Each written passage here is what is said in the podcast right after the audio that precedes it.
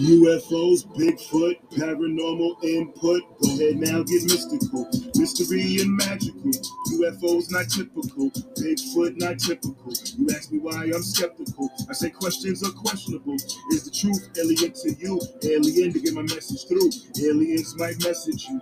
Aliens is sliding through. The wild signal applied to. Algorithms they find is true. Typical. Skeptic. Show. Typical. Skeptic. Got no time for no petty germs, pandemic, a pandemic turn. Horror still in Amityville, Bayonet in Gettysburg, Mothman, TNT, Factory, Red Eyes, Glow B, Dog Man howling in the street. I'm typically skeptic of what I see. Voodoo Hoodoo in New Orleans, Thunderbird, Swamp Thing. Is it real? I was wondering. Typical. Skeptic, show. Typical. Skeptic, show. Hey guys, welcome to another episode of the Typical Skeptic Podcast. I have another fascinating guest with me today. I have with me Philip Langdon. He's 52, he's from the UK. Phil has a Bachelor of Science in Mathematics and mostly worked in the industrial sector after starting graphic art and design making. Alongside his working life, Phil has pursued truth studies and the nature of reality through subjects as physics, psychology, and philosophy. In 2014, Phil had the Samadhi experience with God at Angkor Wat on a visit, followed five days later with illumination. Ever since, Phil has been writing books on the experience and the knowledge. And uh, I want to give him a big warm welcome to the show. You might have seen him on other shows, but I, I really thought it'd be interesting to get him on and talk about this stuff. And we're also going to talk about a little bit of ufology stuff as well. But thank Phil, thank you for coming on. How are you? Oh, very well. Thank you, Matt. It's a great pleasure to be here. Thank you so much for inviting me. I, I, can't tell you how appreciative I am of that. So when did this all start for you, this pursuit of like truth and and, and then eventually attaining illumination? Uh, to, to be perfectly honest, um, I was a regular kid until I was about 10. Um, and then I had an experience with somebody in my school where I fell in love with somebody at the age of 10. Um, and it, it just completely um, changed my thinking and it just blew me out of the water. And I didn't realize anything like that was possible. Um, and it, it, made me question because it was so deep. It was such a personal thing. Um, it just made me start questioning everything for the first time. I never did that before. Uh, and when I did that, it snowballed. It literally just snowballed. And I realized there was stuff to learn and that it was it was exciting to learn and it was um, better to be knowledgeable than to be ignorant See, I, I just recognized that. So I, I just set about thinking, I want to know everything. I want to know everything about everything. I just want to understand everything because that, that's really weird. You know, it was an alien experience to me falling in love, um, even at that young age. Um, and so I started pursuing. Um, when people come out into the world and say, Hey, everyone, I've got something to tell you, I listen. That's the kind of person I'll listen to. Unfortunately, a lot of people who shout like that have nothing to say, but once you get through them and you realize that some of them do have something to say, you start comparing what they're saying with your own experience. And I just went went about like that, comparing what what grand people were saying, let's say, um, and comparing it to my reality, the actual nature of reality around me, and how I was, I was experiencing it. Um, and eventually, I, I, just decided to go to university and learn maths and physics to ground myself in proper knowledge. Um, and I happened to go out with a psychology student while I was there so I did like two years of the psychology degree um, secondhand. Um, so I learned both. Um, and I was doing philosophy in my, my own time as well. Um, and I found just the whole thing fascinating that they all link together in different ways. You know, I was starting to see how they link together and then starting to see how there is a big picture to fill out. So I wanted to fill out that big picture, and that's all I did. I just pursued that. Basically, that's it. But, you, there was one point where you had a UFO experience or like an orb experience, it sounded like, where things started to get a lot more mysterious for you. This is before you had your illumination, right? Like you had like some kind of like maybe was it a would you call it an out of body experience or lucid dream or UFO experience, abduction? Like what would you coin that? Mean, did you have that when you were a kid or when was that? No, that that was around the time I was 18, um, when I was getting to a point where I was actually deciding what to do with my life, and I was thinking I was going to pursue this knowledge thing. Uh, and when I did that, I started having lucid dreams, Uh, there were there were three main dreams I had that were very very powerful. One of them was full of flying saucers for some reason, just out of the blue. I had no idea why.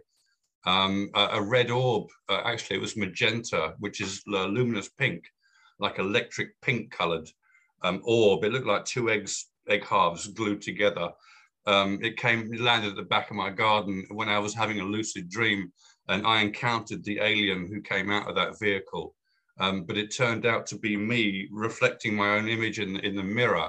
It was a weird dream to kind of tell me that I'm, I'm an incarnated ET, if you like, and I didn't realize that at the time. Um, that was when I was 18. Oh, no, that was 24. I had three dreams when I was 18, and then that dream came when I was 24. Um, and I was at university at the time, and it kind of upset my thinking a bit. Um, and it, it uh, made me, for some reason, it made me obsessed with pyramids. And th- there were no pyramids in that dream at all. I just found that very interesting and strange. I became obsessed with the ancient world. Um, I didn't have a UFO experience until um, June 2019, when um, that that very object that I dreamt of um, came over my house. It was about 3,000 feet up. It was 2.30 in the morning. I was outside smoking a cigarette, um, looking at the night sky, looking at the stars, and there it was immediately. Um, and it, it, meandered about and did a few maneuvers that, that made it obvious that it was a UFO. Um, and it slowly went off into the distance and disappeared. So I didn't have any interaction with it, but that was my actual UFO experience, whereas I had a, a lucid dream about them when I was 24. But Pete, yeah. going back to this, this is when you were young. This is kind of what all started to open up your reality, these dreams, and like make you realize that like our our life is much more mysterious than what we think it is. Like the, the like the what from what we're being shown from the visible light spectrum, the the world there's much more to this world. Like whether we want to believe in UFOs or not, but I I mean what I mean what do you, what are your thoughts on all that? Yeah, there, there's a great deal more to explore. I mean, if you think about it, most people only study one subject for their life, if that. You know, most people leave school and go to work and they know what they know and they, they don't bother with much else. Um, so, in terms of learning and developing, um, if you go beyond that, you're, you're going beyond the norm. You know, so I, I realize that most people don't have lots of knowledge. You see what I mean? Yeah. Um, so yeah, what can, what can you do? What can you say? Um, Oh, yeah. sorry, I've forgotten the point you were trying to make there, dude. I, I beg your pardon. What I was trying to make was that, like, you were you started to question your reality, which kind of led you to up to this illumination experience. Like, I guess, like, it, I guess everything was kind of building up towards that one moment where you had that moment with God. Can you talk about that? Yeah, sure. Um, I didn't expect it at all. Um, in the end, after so many years of looking into knowledge and gaining understanding of how things work, um, I thought I'd just end up being somebody who understood things very well, and that was it. That'll be it. Um, but when I went to Angkor Wat um, on a holiday, um, that was in 2014, uh, I had this experience. I, I, sort of slipped into what you call a sacred trance, um, which is when you focus on stillness. So it's like a meditation but it was it was imposed on me. In fact, when I was in the temple, because um, uh, for some reason I was seeing a statue um, five feet in front of me that was about five foot high of a, a, meditating sort of monk in a sort of Buddha sort of meditation pose, you know, the classic pose. And he had a white light on his forehead. And when I looked into the white light, within a few seconds, I went into the state called samadhi, which is called the sacred trance. Um, I, would never heard of it before. I didn't know anything about it. Um, so I just experienced it as it was and then read about it after. Um, and um, in, in, that experience, um, it turns out you're actually expanding, if you like, or you're becoming aware of your very own nature. That's actually your nature. That divinity is your nature. And all you're doing by going into the sacred trance is becoming directly aware of it. That's it. So, so when they say God is within, that's actually true. So it's, God is your root, it's your true self. The, the spiritual nature of yourself is basically God. We're all God experiencing itself, right? Yeah, but in a, in a way, that's right. That's right. Yeah, that's exactly right. That's amazing. Yeah. It so- is. It is. It, it really surprised me. You know, I, I didn't realize that religions were all based on this, on, on this experience. Because um, five days later, um, being with God is, is absolute bliss. I mean, it's, it's unbelievable. Um, you feel like you lose all your body weight and that you've been carried up into the sky and you're floating around in the sky with no body weight, and your and your your chest is on fire with a cold flame. It's, it's just the most unbelievable thing ever, you know. And then five days later, I, I was back home, and um, I was just meditating on on a, a something I was thinking about um, for those last few days about the um, the opposites, the dual opposites of, of nature of spirit and nature of energy. Because the nature of spirit is the observer, that's you, but the nature of energy is what we observe. So there's this this constant relationship between those two. This very yin yang. And I was I was looking at that and I realized they feed each other. They're part and parcel of each other, exactly like the yin yang symbol. You know that really does represent absolute reality. Um, and when I got it, um, it with with that um, in the state of bliss that I was in, uh, filled with what you might call the spirit of God, um, you suddenly go expand from the center of your head as if um, a lot of gas is suddenly released. And uh, as far as you're concerned, you suddenly travel about, I don't know, five billion miles. you know, it's just the most ridiculous thing ever. You, you feel like you, you've um, flown directly into the center of our galaxy. Specifically, that it specifically feels like that, as if you've gone into a black hole. See, and, and when you arrive, you, what you've done is actually uh, you've become light, and you've left your body as a particle of light. Um, it actually says this in the Bible that we become light and that God is light as well, as well as spirit. Um, there's, this, there's an issue of becoming light because light is eternal, you know, and it's a spiritual state apparently. there's a lot of unusual things about this subject that I didn't know before myself. Um, but when you travel at the speed of light, there is no time, and all lengths contract to zero, as we find out with special relativity. So the entire universe suddenly disappears as far as you're concerned, and there's nothing but a black infinite void. Um, so when you arrive there, of course, uh, you're wondering what's going on. It's very comfortable. There's no freaking out. There's nothing weird about it. It feels actually quite normal, um, which is strange. And then it turns out behind you, there is a, a, a great big cumulonimbus-like cloud with very thin um, laser-like beams coming out of its surface in four main directions. It's awe-inspiring. It's absolutely um, just an incredible thing to see, and you just don't expect that. And you're there for about 10 minutes, and then your, your eyesight comes back and you realize you're back in the body.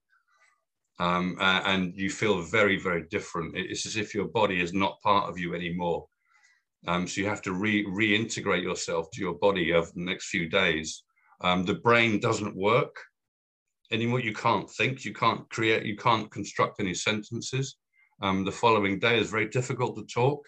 It was as if I had a um, some sort of brain re, uh, uh, relapse or something. Something's gone wrong. It, it, could be interpreted like that, but it's really just the the uh, the changeover in the head that seems to occur. In hindsight, it looks like there's a change in your brain, as if um, the four parts of the brain have now fused together into one or something you know, it's, there's quite a lot to say about it, really. Yeah, this is this is something much more massive than the Kundalini experience. Like, did you have your Kundalini like before that? Would you say? And would you say the Kundalini experience is something similar to this? I, I don't know because I've never done yoga. And afterwards, I was looking through the Kundalini experiences of various people because it happens at all sorts of weird times for, for random people. Like one guy um, was was um, swimming in the sea and I think he nearly drowned, and it, it forced him into a Kundalini experience, and now he's he's different. Um, I, I, can't really relate to the Kundalini experience because I've never done yoga.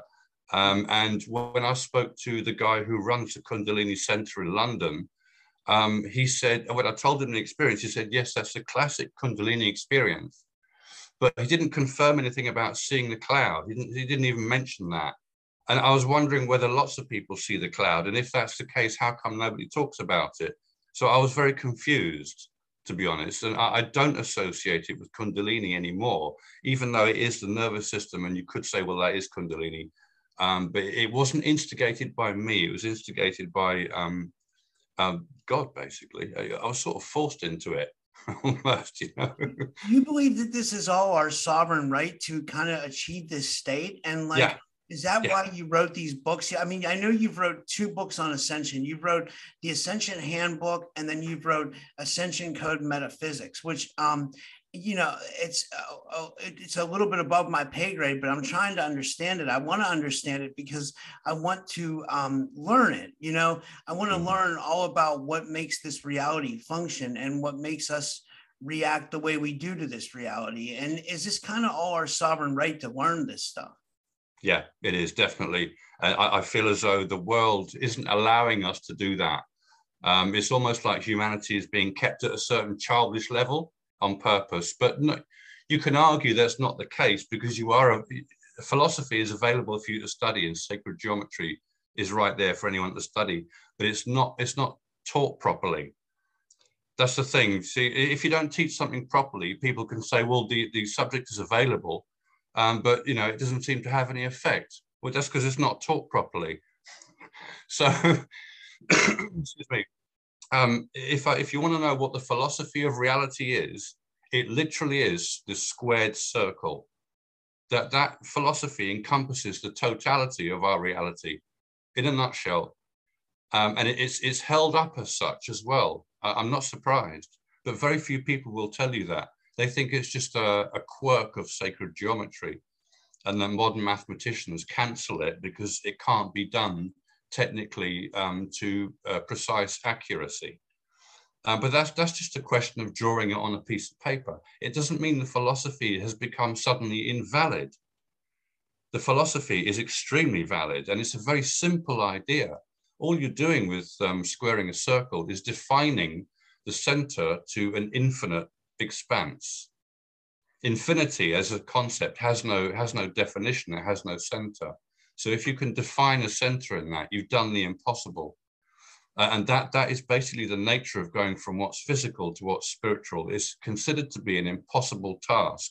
And I think that's why very few people are able to achieve it because they don't realize uh, when you know how to get something done, it becomes simple. But if you don't know, it seems very complicated when it really isn't. It really isn't at all. It's quite simple, the whole thing. And because I know that now, I put that in these books to convey that to other people so they can see how I see it. That's the philosophy. I get it. It makes sense. It actually relates to physics, sacred geometry, directly, the physics of, of our universe, as I've, as I've laid out in the book, really, in simple terms. All that's happening is the, the circle is being squared several times in an accumulative order until you get to uh, what's physical, and then what's physical becomes what's spiritual again. So it goes round in this loop. Yeah. Kind of like how it, life circulates in a, in a loop, right? Yeah, yeah. And you, you can see that loop everywhere in life, that the circle of life is just one expression of it, you know, but you can see it everywhere. Yeah. Why, why is it called the great work? And like, what do we have to do to attain this? Like, for someone like me who's just starting as a beginner, maybe I'm not a beginner, but like, you know, like on, on a layman's term, like, why would they? Well, I guess I should ask you this first. Like, why did they call it the great work?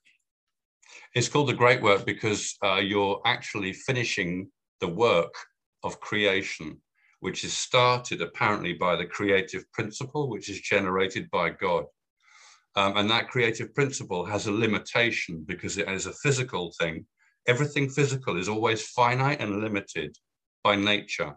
So anything physical that is a construction that leads to spiritual transcendence is going to have a, a limitation in and of itself. So the creator makes as much as he can, if, if you like. This is just a figure of speech. The creator makes as much as he can, and it's our job at the end to transform what we've been given and spiritualize ourselves. And we do that simply by understanding the reality that we are in. That, that's basically all it is. And when you understand, you understand. You know, when you understand something, you know it. You know, it's not just a lot of knowledge rattling around in your head every day. You know, you think, well, I know this and I know that. Yeah, but that, does it get you anywhere? Does it mean anything? This knowledge means something. You know, the fact that you can understand that the spiritual nature and the physical nature are in fact two aspects of one whole process. The process that, that takes ignorance to mastery. It's that road that we're taking in this in this process. It's simply called great because it closes the loop of creation. It literally finishes creation for God, and you do that. So, in a way, we're trying to transcend the physical body. Like yeah, yeah, yeah. To uh, to overcome it in the sense. Point. I, I just wanted to say this. Like, if you look into like a lot of occult and like esoteric stuff, like if you look like when people talk about entities, they'll say that like entities are always looking to possess a physical body because they want to feel physical again. But then we're trying to transcend the physical. So isn't that a little bit weird? Or do you believe that there are entities that want to like take the body over at some point? Yeah, there's all sorts of things you can say about that. There's all kinds of entities hanging around, waiting for opportunities. So that they can walk into you and possess you. I've actually had two members of my so-called spirit team literally just walk into my body to show me that that is possible. Wow. Uh, and when they were in, it was like it was like a little crowd in, in a small room. you know they're there. You don't have a conversation with them, but you know their presence is there. And in the same way, um, I've had uh, an attempt um, over the last two or three years for that to happen to me, for, for entities to overpower me. There's an attempt at doing that. I can feel it. It's obvious. It's a bit it's a bit involved to explain that. Um, but yeah, there, there, there does seem to be um, entities and people can conjure these entities um, in ceremonies where because they're putting their energy into the ceremony and they're combining it into an identity um, the energy can take on the identity by itself and remain in that location by itself and have a certain kind of intelligence. It's very strange. You know, th this other side of life that, that people don't take too seriously. In the paranormal videos I see, for instance, entities hanging around in places that are just completely black, you know, shadow people, they call them. Uh, and they're obviously real, obviously real, you know, when you see these films. Um, there's no question. Um, so, so yeah, there are things hanging around. Um, it's not that easy for them to get hold of you. You have to allow it. You know that there has to be a certain amount of fooling you into thinking this is a good idea for you when it's not. It's that kind of thing. They have to cajole you into it, you know, somehow. Um, yeah. And there are people around who who actually go around doing this as well, forcing it. They they go around um, creating problems for people for the sake of it, or they just don't like you. There's all sorts of things going on. Yeah, it, it's uh, uh the things that we're kind of not told about in school, like right, like it's like we, it's fun, it's funny, like it's kind of like we have to feel, figure out this whole esoteric world for ourselves, and there's so much to figure out. It's it's it's kind of insane in a way, like you know when you start to think about it. Um, but, yeah. but oh, sorry, go ahead. No, no, I was just going to say um, the, the, the, what looks like great complication in the esoteric world is actually very simple. Um, it's simply that um, th this very simple idea has many, many ways of expressing itself. So if you look at all those expressions, you're going to get the impression that the esoteric nature is too complicated to study. But if you look at the core of it, it becomes very simple and you start to realize, oh, I can apply it like this, like that, like that. I can make up all sorts of stories to, to relate it to other people. You know, there's lots of metaphysical stories like the three pigs and the big bad wolf. That's a story about metaphysics.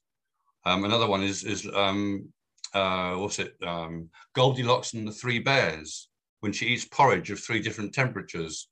That those are the three aspects of reality. There's heaven, earth, and um, um, the abyss in between you know, heaven is just right. The abyss is cold and earth is hot. The universe is a hot place. It's considered to be hot because there's, there's lots of mo uh, motion and movement in it, which is heat. And what is the abyss? Like, what is that? What would you call that? The spirit world where ghosts hang out? Um, some do, yeah, but uh, it's really um, the abyss is the nature of zero dimension that is linked to us. It's part of our nature. Um, when, when, when you have that expansion experience known as illumination, it's actually the abyss that is expanding from you instantaneously. Um, and it, it's simply that you go from uh, like the size of a singularity in the center of your head, all of a sudden to, the, to an infinite expanse. And those two extremes, the singularity and the infinite expanse, are both singular. So they're both aspects of zero dimension. So illumination is about experiencing your own zero dimensional nature by going from one extreme to the other instantaneously. And that, that abyss is otherwise known as the mental plane. It's the mental plane. Uh, we're all linked to it, all of us. Um, so it's like a it's like a source. It's like a womb. It's, con it's compared to a womb because uh, not only is it the mental plane, but it doubles up as the, the, the singularity place from which the cosmos expands, apparently. See, so it's the link between our, the mind and physics, the abyss. It links the two. It's the, the, the source point, if you like. That's interesting. Now, in your first book, before we get into your new book, the, the, the first book, the one that's very popular, the Ascension Handbook, um, in the description it says, Ascension is the birth of the gods, heralded by a great flood in the flood in the genesis of creation, recorded throughout ancient history the world over. How do the gods and the great flood and the genesis of creation have to do with our um our ascension. Like were, were, the gods a part do you consider them archetypes or would you say they were real people that had a, a play in our history? Uh, you've got both because um, the word gods can be used quite loosely. So you can talk about um, the gods of the myth of heliopolis like ra shu tefnut geb nut osiris isis all these people these are gods but they're not real people. They're, they're personifications of ideas But a, a god is also an ancient term for somebody who is an illuminate as well, simply because they've had an experience with God. So they are a god, as it were, because now they know God. They know what God is like. They know that God exists. They know the reality of that. So they are like God. You see what I mean? They're they're akin to God. So they are gods. And that's a per that's a person walking around who's an illuminate. That's all like Hermes. Hermes was uh, thrice great Hermes mastered mind, body, and spirit. So he would have been like uh, achieved like a demigod type status, or no? Yeah, you could say that. I mean, uh, Hermes is, is a, another figure that is a personification like Jesus Christ. In the Bible, you've got a personification of a principle. So Hermes is, is equivalent to Jesus Christ in, in the New Testament. They're exactly the same person they're, they're not literal uh, people in history as such. Um, it's the idea of personifying a god, someone who is an illuminate, and, and the fact that the metaphysics is fully known to that person. Um, and he, he's uh, thrice great because uh, zero dimension has three aspects. It's, it's just like a coin. Um, it's a single coin. So you have the idea of, of a discrete entity or, or oneness there. And on one side of the coin, you have zero dimension as a singularity. But on the other, you have the exact opposite, which is an infinite expanse. And that, in a nutshell, is metaphysics. And that is our true nature. This is the expansion that we feel and experience to, to know ourselves in fullness. So, so it's, uh, God is referred to as pleroma, which is a Greek for fullness. So when you meet God, you become full, as it were. You see, you, you fill up uh, and you understand the, the totality of your own being now. Um, you don't know everything, but you still learn, but you, you know what that is. Yeah. So the gods were archetypes or personifications of us in higher illuminated states because we can, are it, God. It can be. I mean, Jesus uh, literally represents the, the light itself of illumination, but he's personified as a person. And that's why he keeps saying, Truly I tell you. Every time he speaks, before he speaks, he'll say, Truly I tell you. The reason they write that is because they're telling you that that's the Son of God talking um, it, it, as an imaginary um, conversation or an imaginary speech. It's not actually a, somebody actually talking. It's just a way of writing things down so you can relate to it. If they personify him, you can relate to the light. If they don't personify them, they just show you this light. It looks like a, a white spider. Well, how are you going to relate to that? well, you're going to say, well, what's that? I don't know what that is. I, I have no idea what you're talking about. But if I convey it to you as a personification, you can relate to the person. And so you, you can you can start to assimilate the, the issues of what that light represents. That's amazing. Now, one thing I wanted to ask you was, what are your thoughts on the uh, one of the the topics that's been um, there? There's a couple that have been like really hot lately, as far as like what the world that we live in, which is like one is like the soul trap that like we we live in a soul trap and that we're reincarnated and entities feed off our energy, and the other one is simulation theory that we're in a holographic universe. Now, what I would think of is when I think of like the soul trap thing, I would think, well, maybe that's possible because like a lot of this ascension stuff seems like it would take a, a whole lifetime or many lifetimes to figure out like you but you've been able to master it. But like so in a way it makes me think like well if, if we don't attain this enlightenment like are we in a soul trap? And that's the the whole point that someone can devote all their time to like work and um and then they come home and they see their kids and they they don't have the time to devote to this this work but or this this this learning. What, what are your thoughts on all that yeah, um, it took me a long time because nobody had done it before, and there's no one around for me to look to, look up to, and ask advice from. So I had to go through a, a process of many years, but that's not necessary. It turns out in the ancient world, it took about seven years, not a, not a whole lifetime, about seven years to go from basically scratch to an illuminate. That that was the um, that was the expectation so it doesn't take that long. All it is is a question of focusing on, on the right information. That's all. And that's, that's all it is. The, the Ascension Handbook, right? Yeah, yeah. So I put all that right information into my books. They, they all contain the, the right information. The core of it is in every single book I've published.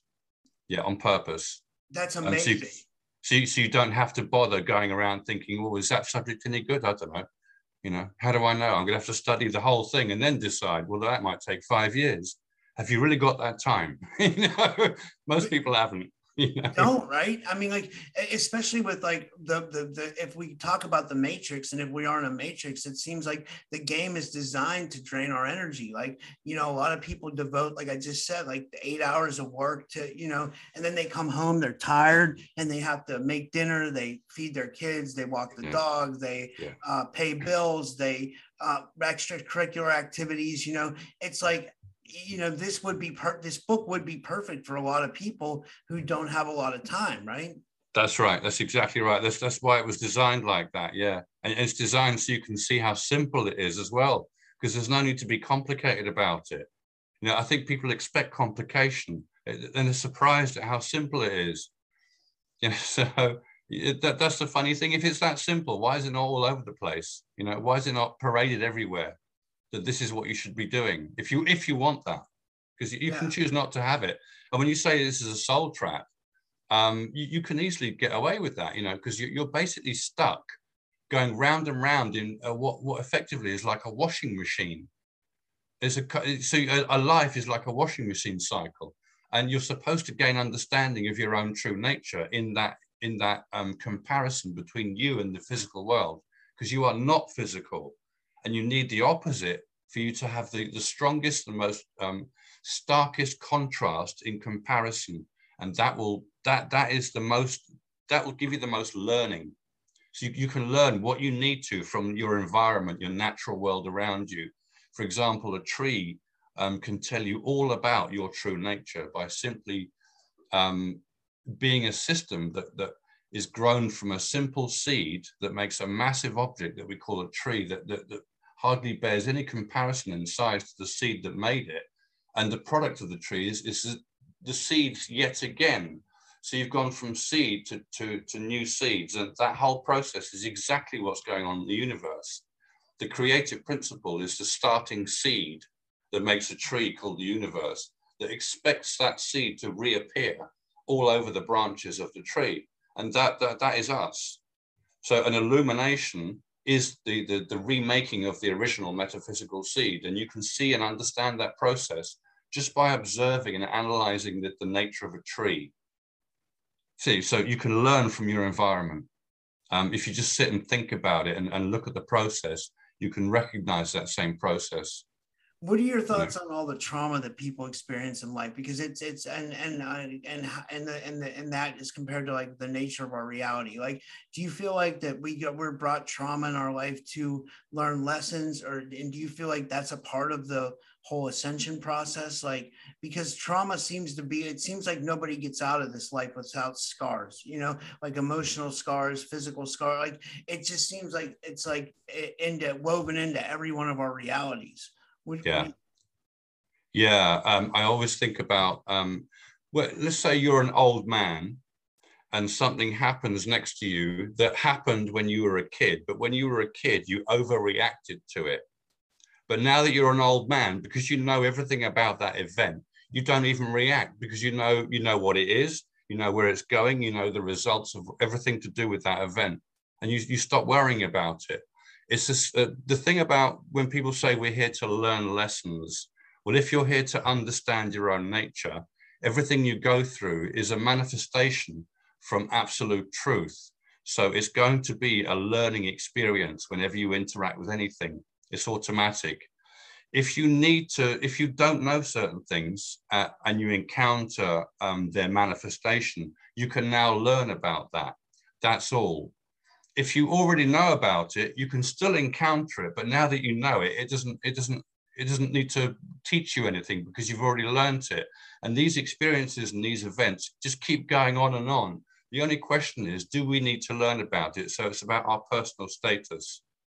Yeah. Am I mature enough to not, you know, worry about that event because it happened again? Oh, look, there it is again. It happened to me. Yeah, but last time I reacted like this. This time I don't worry about it because I know exactly what it is and where it's going. You know, so the idea that we're here to learn, I, I kind of cancel that in some some respects because um, if you can if you can leave the soul trap of reincarnation by sitting in a, a, a hut on top of a hill by yourself, meditating, contemplating the nature of reality after you've learned certain things, and then ascending so that you don't need to reincarnate. You didn't have to go through all that. You didn't have to travel the world and meet this person and have that experience and be robbed and be beaten up, you know, and, and meet maybe the love of your life, maybe your worst enemy, all these sorts of things you, you take them as you are. So it depends. It depends on your quality when you meet these experiences. It doesn't mean that every experience you have is there to teach you. Do you see what I mean? Because uh, if I experience the same thing twice, many years apart, and the second time I experience it, I don't even react to it. It's not really a learning experience anymore. It's just a, just maybe it's something that happens, and you realize, okay, so I don't need to learn that anymore. You know, but yeah. to say it's a learning experience, I think the learning in physical life is purely to get you to understand yourself. Yeah. So, okay. So, before we get into ufology, take us into this new book that you wrote, The Ascension Code Metaphysics, and what can we expect from it? Yeah, it's a, the simplest possible way that I can put the understanding of metaphysics because nobody really understands it. Um, it's a very simple subject. It's nothing more than the nature of zero dimension technically. That's all it is. Uh, once you do that, you can use technical physics to analyze it. Uh, and there is technical physics, but at a very simple level, linked to the philosophy of squaring the circle in this book. So I explain what the squared circle is, what it represents, um, uh, and then I start applying it, and we develop what's called the tree of life, which is nothing more than an expression of the relationship between spiritual nature, which is singular and zero dimensional, and dimensional nature, which is physical. Uh, and the basic idea of what's physical is that it is dualistic or polarized. See, spiritual nature has no pole. There's no. It's not north and south. It's just oneness, and oneness um, has no size. But physical nature has size. There is comparison between the size of things the relationship between those two is delineated uh, in what's called the tree of life. And it's the same process that you can see in the process of a tree. As I explained a minute ago, a seed makes a tree that makes more seeds. That is the tree of life in process. And you can see it, you'll learn about that in about 30 seconds in the book. It's so quick, it's so direct and, and to the point. Within five minutes, you'll know what metaphysics is about. Literally, it takes about 15 minutes to read the whole book it's so short. Yeah, but you said we experience duality, but but but but wouldn't that be to learn though? Like, or, or like, uh, is is that why we have a dualistic nature to this reality? It's, it's the opposite. Um, it's the opposite to our nature, and that there's no greater learning than to encounter the complete opposite to what you are. If you meet the same as what you are, you're not going to learn anything. Yeah. You might see that okay, well, I, I must be like that, but when you see the opposite, is that there's more to our existence than meets the eye. It's not just about understanding yourself. If you think about it, the universe is an automatic creation. If that's the case, it's very, very basic. Imagine using your imagination with knowledge and wisdom to create something. See, it's not just about understanding yourself, being enlightened, you know, and just sitting there going, "Well, I'm, I know, I know everything now. I'm perfectly happy. I don't need to do anything." Well, what are you going to do tomorrow? You're just going to sit there all day? What are you going to look at? You going to think about? There are things to do. You know, it's all part and parcel of your existence as well, doing things, creating things. So, um, yeah, I, I, I see it as you're, you're able to go, you, you create greater and greater things that the more, um, the more developed you are. I, was going to say that uh, it seems like we're meant to to come to this reality to create things like, and people can create anything from books to art to music to podcasts to you know like art, uh, like uh, things that are really that really get you deep into creative nature. Now, here's what I was thinking: like, do do we small uh, start off as like kind of like small creator gods in this reality? So when we leave this reality, we advance to a higher form of a creator god or we we, we create bigger things once we leave this reality. Yeah i mean just like um, as we grow up on earth you know when you're a kid you do kid things and, and your world is the world of kids. When you're a teenager you expand and you start doing different things. You actually go out and leave the environment of your home and explore a little bit and, you have different conversations and then when you're an adult in the working world you know you're no longer learning in college you've got a different there's different stuff going on. You maybe you travel the world. So as you grow, your your your awareness of your own world expands naturally. And you can you can extrapolate that to someone who leaves planet Earth who doesn't need to come back to the Earth. They'll go to another place and maybe they'll they'll become one of the gods that fly around, you know, that um that we hear about, uh, flying UFOs and what have you. You know, I call them cosmic gardeners, those kind of people. You know, they're not just aliens, they're cosmic gardeners, they're illuminated angels. See, that's an Is angel. that what you think the UFOs are? Like the the, the I, I was going to get into ufology. Like, what do you think about? Because you're you're a fan of ufology as well. Like, and you've studied it for a while. You've debunked a couple cases. Like, what do you think the UFOs are? Um, I think um, there's a concern for the Earth uh, because people on Earth um, have a very hard time, it seems, if you look at history, they have a very hard time developing and growing up. They seem to keep going round and round the same cycles over and over again. You know, um, so I think there's a there's a there's a concern from outside that humanity um, does develop, and they're appearing, I think, in order to to sort of boost that idea. Because if people think they're alone, and the earth is all there is. And when they die, there's nothing. Life has no point or meaning whatsoever. It's pointless. So you have a depressing environment. Everyone's depressed because they don't realize what's beyond. When you see, my God, it's so much better beyond, and it just goes on and on and on. That that expands your mind already, you know. So um, I think it's here to influence us in a very positive way, even though some of them are not positive. I would say. Yeah, yeah, that, that goes back to like the, the the negative abductions people have and stuff like that. Are you are you do you believe that a lot of those did happen? Like, yeah, I have no problem with alien abduction whatsoever. Um, I, I, can imagine it happens. I mean, I've been watching, I'm collecting uh, genuine stories on a, a, playlist on my channel called UAP.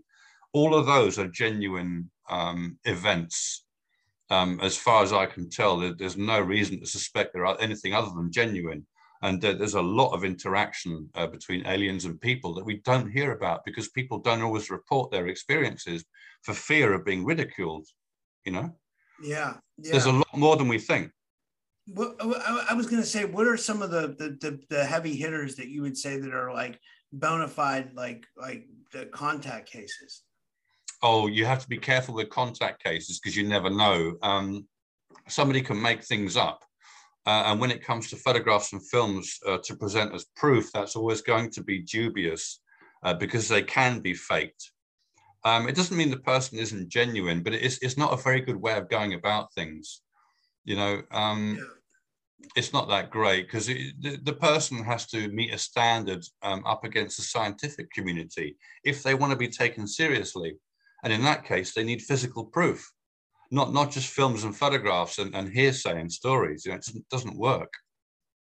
Well, okay, here's an example. Like, what are your thoughts on the Travis case, the Travis Walton case? Like, it seems like he was really gone for five days, but then there could be uh, holes in that story. I don't know. I, I, wanted to get your opinion because you're an expert.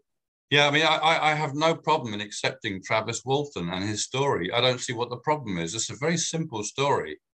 That there's nothing elaborate about it. He was in the wrong place at the wrong time, you could say, and he he went too close. He ventured too close to an object that is um, uh, that has super high technology involved with it that we know nothing about, and he got zapped.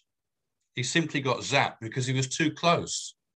Um, and I'm not surprised, you know, and the effects he had on him, it's affected him for the rest of his life, obviously.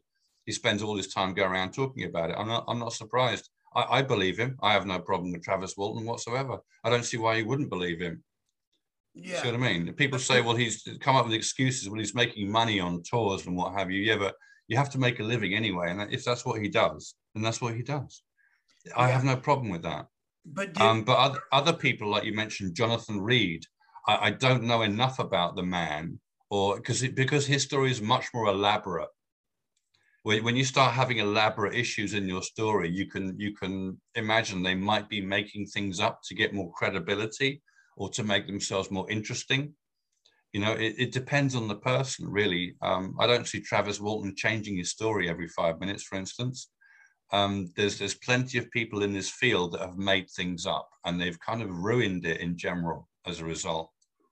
Yeah, because well, and then, then you could say maybe that's like a like a like a government psyop to keep people away from the truth or what whatever the real truth is, right? Hey, you, can, can you see that the governments don't want um, the populations to freak out and and they don't want to lose control over an entire population? It's a, it's a big deal. This this you know this this social um, the social conditions we find ourselves in, that there are governments in control of administrations, and they know full well that people are panicky. Um, they can panic in just two seconds. Uh, look at what happened with Orson Welles. I mean, that was just a radio show, and some people took it so seriously that they actually had to, took out physical effects. You know, um, I think somebody killed themselves or something. You know, all this sort of thing, which is very dangerous. Um, so it's a better idea to keep the um, that sort of subject under some kind of control. Otherwise, it will just it will lose you'll lose control over it. And once it's established, maybe that it's genuine, anyone can come along and make up anything they like. See that that's a big problem, and they can panic people. See, yeah. so that I think the attempt to control it is really a sensible thing. There's a sensibility behind that that I, I kind of agree with because I certainly wouldn't give um, that kind of technology to anyone from this planet. I, I, consider that to be the equivalent of, of giving a, a grenade to a toddler to carry because the technology is so far advanced above their level of um, understanding that they're going to make mistakes with it and they're going to they're going to um, they're going to get drunk on the power of it as well humanity has a tendency to get drunk on knowledge yeah, so, that's, a, that's, a, fascinating thought. What are your thoughts on uh, Bob Lazar and Roswell? Like, those are two classic cases. Like, I just love to get your opinion. Yeah, I don't know about Bob Lazar. Um, he seems genuine. Um, we can't prove what he's saying. Um, the element 115 that he talks about is, is a possibility, I suppose, but um, there's plenty to say against it.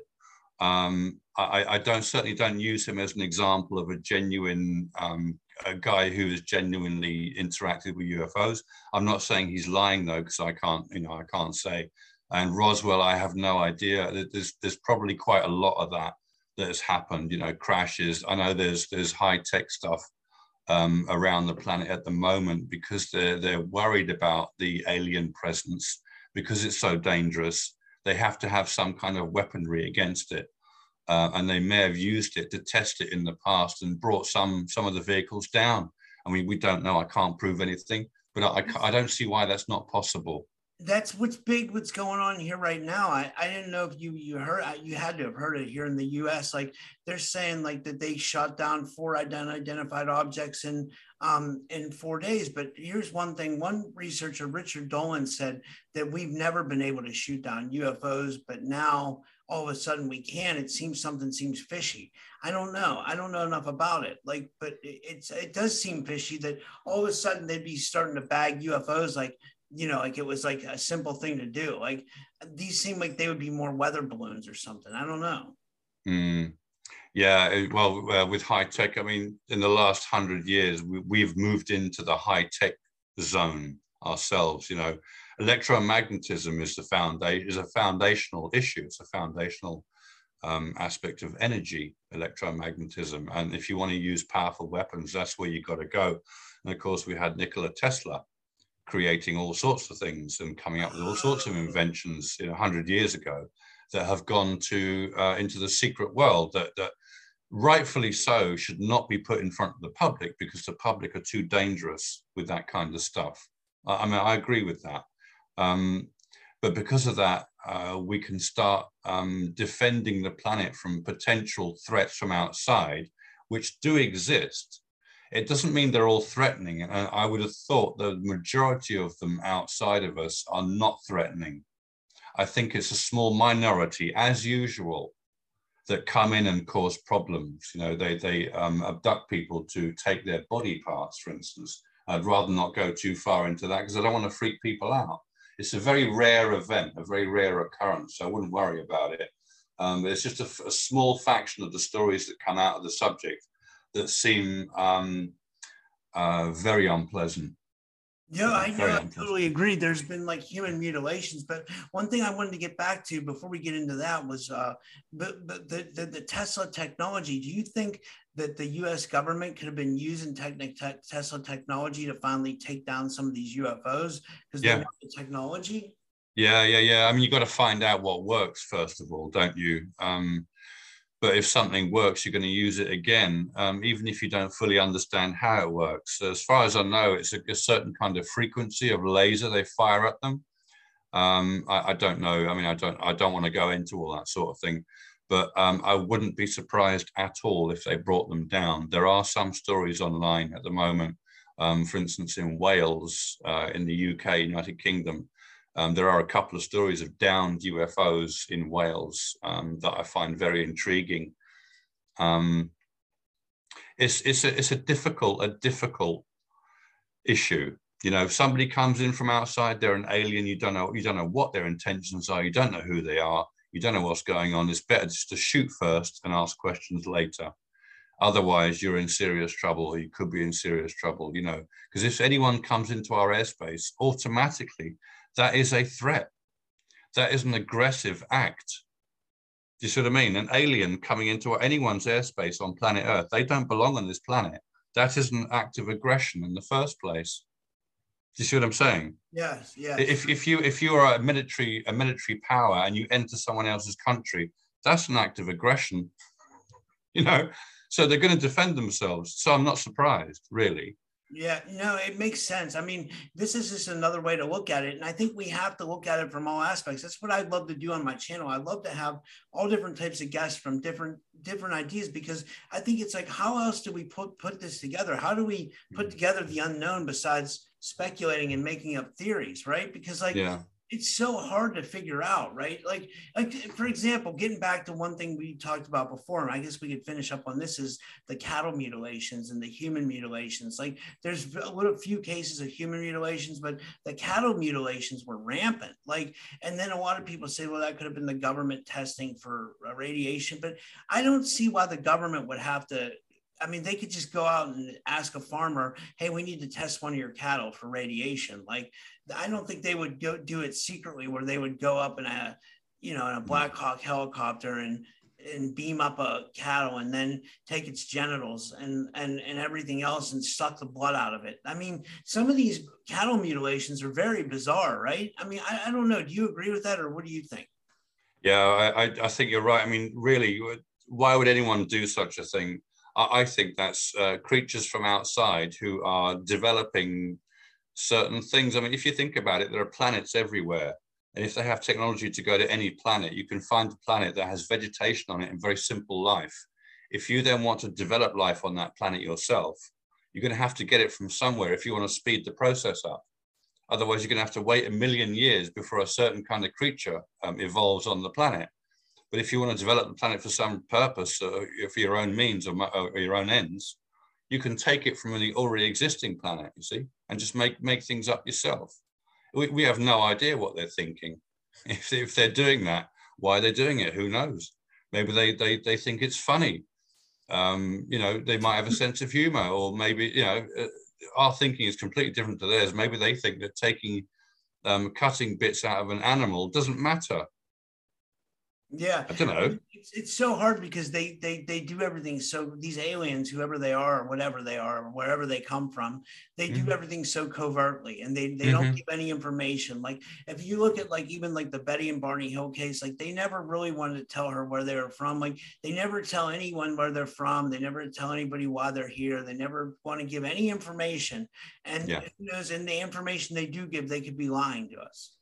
Yeah, I mean, I, you can see in that also um, the the idea that they don't want to give too much information because all they want people to realize is that they exist, and that's that's enough. Yeah. You see what I mean? If that's enough, there's no need to fill you in because then she, uh, Betty and Barney Hill are going to be trying to educate the world and where that those aliens came from. No one's going to believe them, so there's no point. Yeah. You know, as long as we know that they exist, that's enough, I think, to I make us question. Well, this has been fascinating. Well, thank you, Phil. Like, I'll I'll I'll, uh, I'll send you a link when I upload it. But can you tell everybody where to find your books, uh, website, anything you want to promote? And thank you so much. This was awesome. Yeah, thank you very much as well. I really appreciate that. Um, I, I run a YouTube channel uh, which is simply under my name, which is Phil Langdon. If you type in Phil Langdon, you'll find it. Uh, and my books are available. Uh, one of them is free. The core material that is in all, all three books I publish is actually a free download, so you don't have to buy it. You can see that material instantaneously. Um, it's a Dropbox download that you just click on, and you've got the book in front of you. It's a very short book, and it's very succinct. It's very useful. The other two are just expansions on that. Um, one of them's um, the Book of Revelations decoded. So they're just all on my YouTube channel. Everything's on my YouTube channel if you want to find out. Yeah, that's all. And I'll I don't put have a the in the website. description. Yeah. Okay, thanks, dude. Yeah, I appreciate that. All right. Thanks. Have a good day. Uh, You too. Thank you so much. all right. Cheers, Rob.